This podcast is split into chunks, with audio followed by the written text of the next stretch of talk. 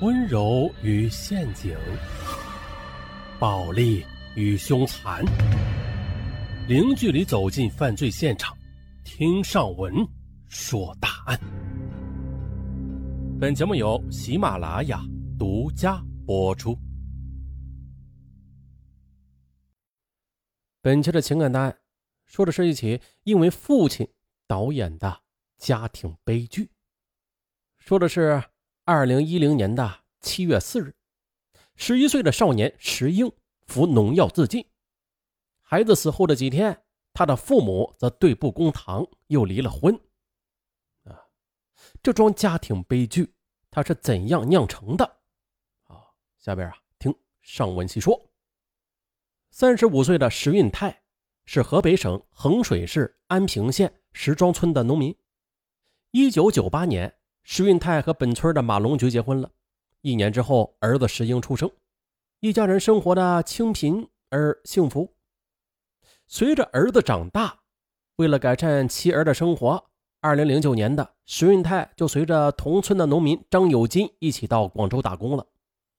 二零零八年的春节，石运泰和张有金一起回家过年，可没想到啊，回家之后的三天，他就听说了。跟他一道回来的张有金出事了，他捅伤了妻子，被派出所带走了。原来张有金在外打工期间，妻子和邻村的一个织纱网的小老板好上了，两人还偷偷的生了孩子。张有金听说这件事之后的，便和妻子打了起来。而这件事啊，也让时运太心惊肉跳。为啥呀？他也知道。张有金的妻子这么本分的人，都能干出这种出格事儿。自己的媳妇儿呢，模样周正，又正值盛年，常年独守空房，谁能保证他？那自己走后，他必须得找个人盯着他点了。可找谁呀？父母、兄弟？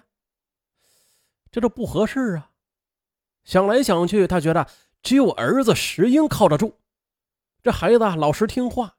也从来不会撒谎，而且天天和妈妈在一起，那情报最准确可靠。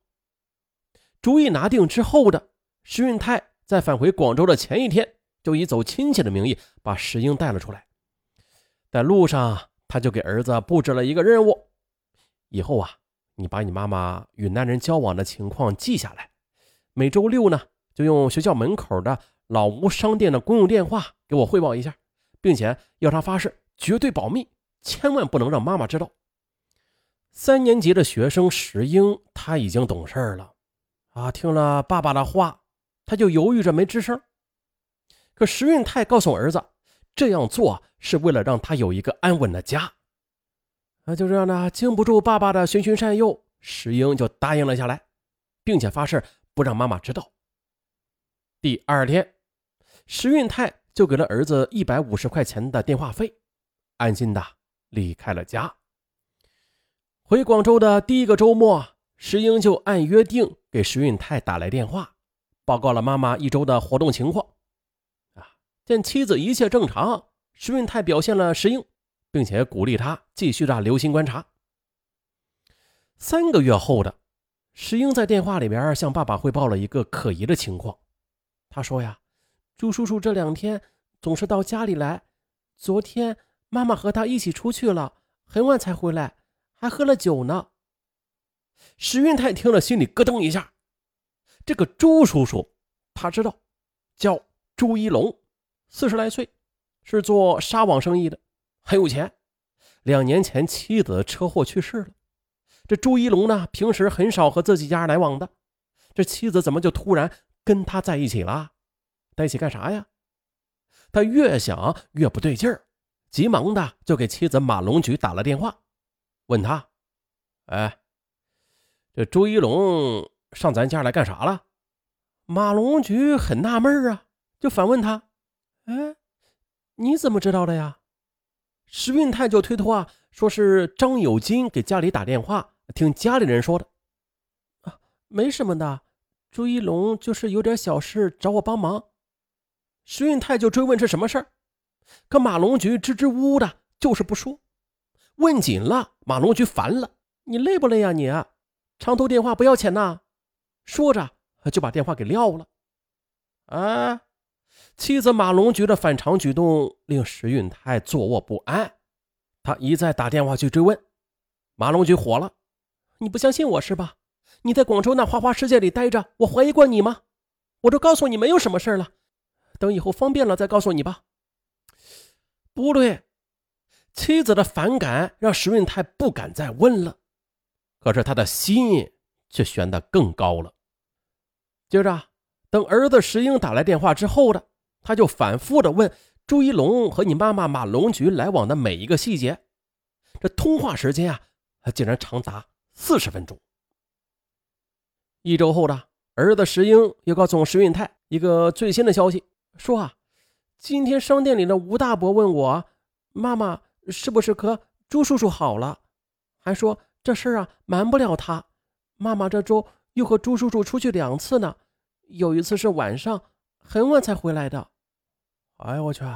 儿子的情报让石运泰如坐针毡，于是他就要求儿子石英留意妈妈的行动，随时的向他汇报。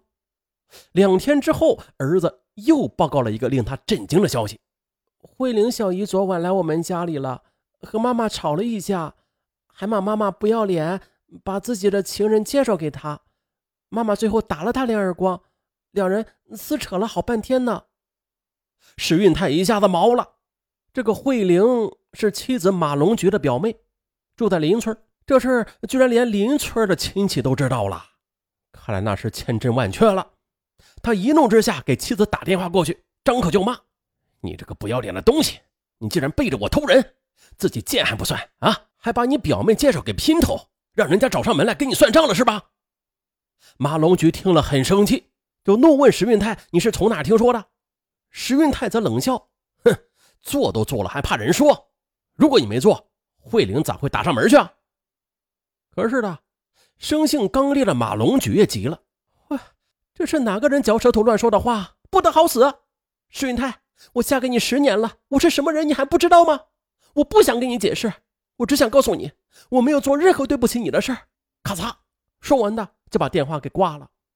石运泰再怎么打，他就是不接。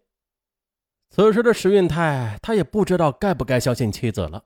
没办法，只能找我弟弟了解情况吧。接电话的弟妹告诉他，说马龙菊和朱一龙的事儿那是千真万确。村里好多人都在讨论他们呢。第二天，石运泰就请假赶回了老家。见丈夫没打招呼，突然就回来，妻子马龙菊愣了。可是还没等他说话呢，石运泰抬手就给了妻子一个耳光：“我在外面挣钱养着你呢，你却给我戴绿帽子！”马龙菊当时就急了，扑上来就扯着石运泰的衣领：“姓石的，你给我把话说清楚，我是怎么给你戴了绿帽子？”好家伙呀！两人就撕扯了半天，什么也没有说清。等闹累了，石运泰让马龙菊向他解释这事情的来龙去脉。马龙菊说：“你知道，慧玲今年都二十八了，我爷一直拖着我给她介绍对象呢。我觉得朱一龙人品和家境都很不错的，我就给他们牵了线。他们俩见了面还都挺满意的。可是我姨说，一个大姑娘找了一个二婚的。”怕人家议论，死活也不干。这不，这些天的，我就和朱一龙在一起商量这事儿，商量怎么做我姨的工作。因为事情没个定论，怕传出去村里人说闲话嘛，所以慧玲就再三要求我不要对外人说。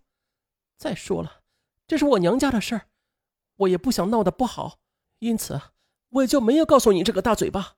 我就是怕你身边的那几个老乡知道。可这时运太不信。那你说，那慧玲干嘛上咱家里来闹啊？可妻子马龙菊则委屈地说呀，她也不知道慧玲是听到什么风言风语了，把她的好心当成了驴肝肺。石运泰哼了一声，哼，那还不是因为你有问题了呗？别人才议论你的。马龙菊一拍桌子吼道：“石运泰，你要是不相信我，你就去查，查出奸夫来的话，是杀是剐都有你。”于是。石运泰还真的就开始着手调查起来。